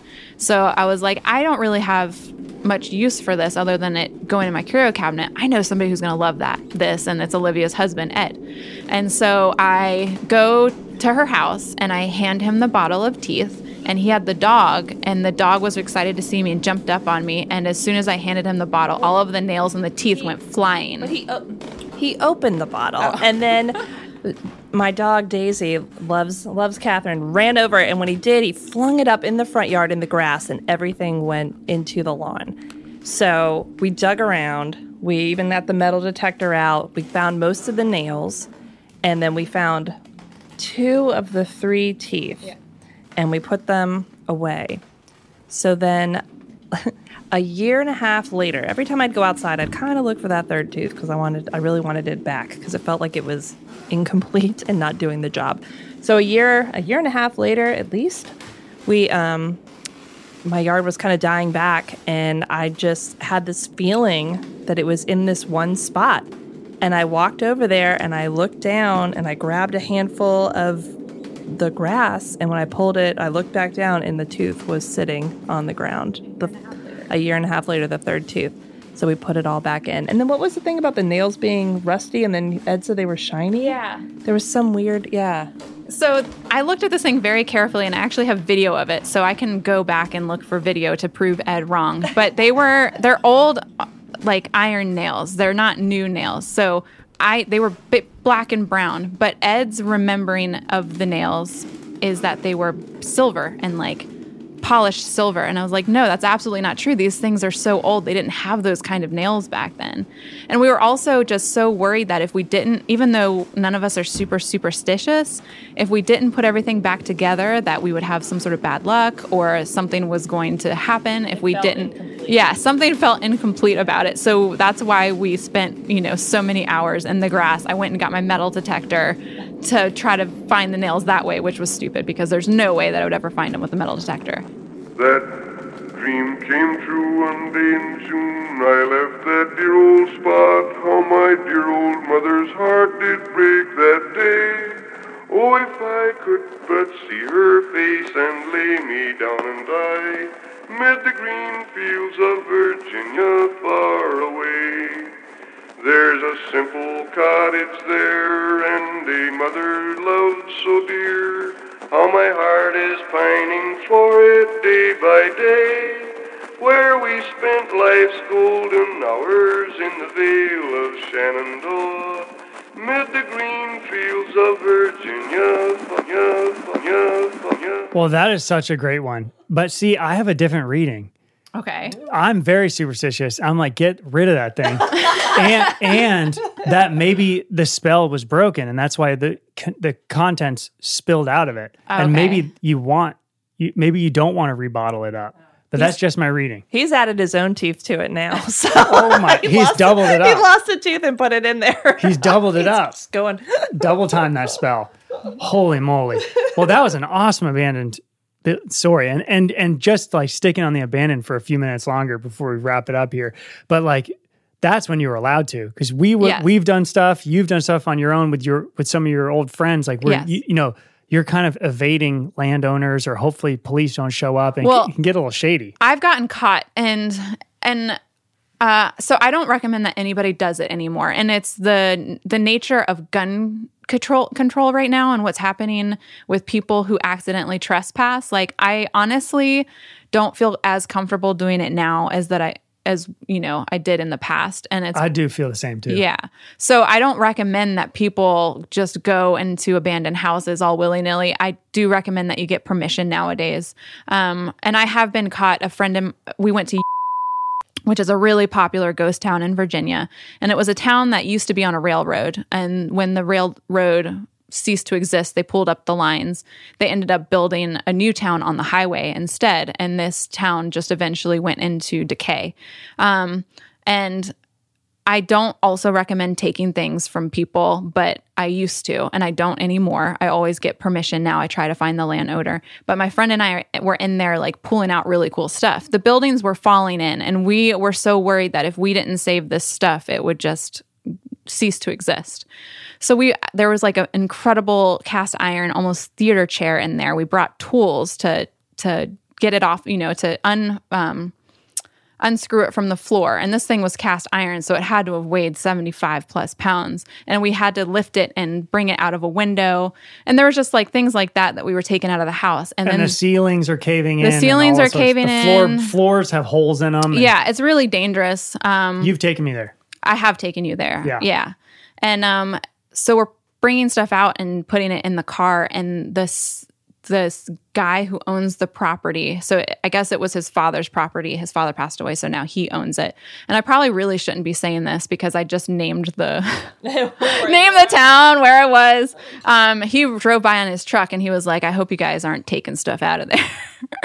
and so, and he was like, you know, it's really dangerous in there. And basically, for him, it's not so much that he, yeah, it's not so much that he was concerned about people taking. It was the liability that Yeah, if you break your leg. yeah, that we could sue him. Um, so anyway, so I I I don't really recommend just going out there and doing it without permission from the landowner. But you used to do stuff like that all the time, and I've joined you on a lot of it. And, Yes. and I remember taking a little out of one little ramshackle house, a little um, the head of like a little Chinese figurine. I have a little head of it from some place on the side of the road that we we rambled around. I in. wonder what I wonder where that was. Now, okay, I think we've had a great conversation. We should wrap it up. 'Cause- but I will say, as a closing story from me, because it has to do with you Oh, and abandoned buildings. So I've said it on the podcast a long time ago, but I'll re-say it. But so on abandoned and on Kathryn. So I um when I lived up in New York, I got a job doing um uh for a hospital up in upstate in Poughkeepsie. And we were it's like a really lame film jobs where you just make a documentary for a hospital about, you know, some cancer treatment they have or something. So I obviously I didn't I found that extremely boring, but it was a good uh, paycheck for the time. But um, I went up there to location scout all the places we were going to film, and I was by myself without my film partner, and I was like, well, I'm gonna go check out this Poughkeepsie asylum, this old psychiatric complex, not a building, a complex. And you couldn't, you can't go in through the front. You can see just from the road there is a guard up front, but from the back, like through the suburbs, you can get to it. And so, anyways, I go there by myself, go through the woods, enter into this giant complex, and it was almost like that old video game Silent Hill because it was like being in a city. And here I am by myself. You know, all the windows are blown out of the, of these giant, what almost seemed like apartment buildings, and um, you know, all of the concrete is broken up with weeds growing out of it. You know, all the windows that are low and all the doors have been boarded up. And I just, it's extremely dreamlike and surreal to be walking through the, what feels like an abandoned city, like post-apocalyptic. And so, I, you know, I've looked around. It's kind of amazing and surreal. And then I see one door, and like I said, they've all been boarded up. But this one door has like a huge hole that's been hacked, like with like an axe or something. It's been hacked open. And so from outside, standing in the sun, it's like a black hole. And it's just looking at that is like symbolically terrifying. But then I thought about Kathryn, pops in my head. And I'm like, if I don't go in there, I had cat. I had like Kathryn standing next to me, like in my mind, being like, "If you don't go in there, like you're you're like a little bitch." Like, so so I'm like, I guess I got to go in. And again, I'm by myself, and I haven't really. No one knows where I'm at, and so I I squeeze through this hole, black hole in this door, and then next thing you know, I'm walking around the facility, and it's extremely creepy going down the huge corridors and hallways. But then I start looking into some of the rooms and there's like bedding and stuff. And I'm like, holy crap, like people are squatting in here. And I'm like, this is a little, this is a little nerve wracking. So I left. And so like a few weeks later, we had to go back up to talk to our clients at the hospital. And some of them were pretty young. So I felt it was okay to tell them, like, hey, last week I was up here, location scanning. But then, you know, the psychiatric facility, like I went over there and they were like, oh my God. They're like, a woman was murdered there just a few weeks ago. And I was like, holy shit. That makes you a little like the last thing you want to do is be in an enormous abandoned place by yourself and run into people. Yeah. Well, I'm not sure if I'm happy or sad that I'm that little voice on your shoulder that's telling you to do stupid stuff. well, that was a long time ago. But um, I think this has been such an awesome episode. Thank you both. Yeah. And I, in closing, do you want to say anything about the shop? You know, you you know, uh, you two travel around to these fairs. Do you, do you want to say a little bit about that? Your Instagram account, how people can follow along? Yeah, so we sell on our website, theveiledmirror.com. Um, we also do shows in and around Virginia, and we're hoping to spread out to other states soon. So you can find that information also on our website. Um, and we also do a lot of communication through Instagram. We talk about the history of our pieces, we photograph them, um, and write, you know, lots of information about what we sell on our Instagram, and that is veiled.mirror. Anything from you, Olivia? I think that's it. And I want to oh, just. Wait. Oh, yeah. So, and I think we, we may start doing some more live talks Yeah. because we, you know, we spend so much time researching and doing the history of these pro- of these pieces that we can't get to fit it all in there. So we're going to do some like deep dives and get real crazy with the history. soon. Love it. So little lectures, little Yeah. history things. I love it. And I wanted to give you a comment. I'm assuming, are you doing the photography? Yes. Mm-hmm. And so Kathryn went to school for photography, and you you two do such an amazing job of putting together the little, the little basically every single thing you sell has like a little set in the background. Yes. Beautiful. Beautiful. Thank you. Yeah. Great work. I will say I do the photography and Olivia does the writing. She's a former journalist. So it's just our relationship and what we have done in the past is so perfect for what we're doing now.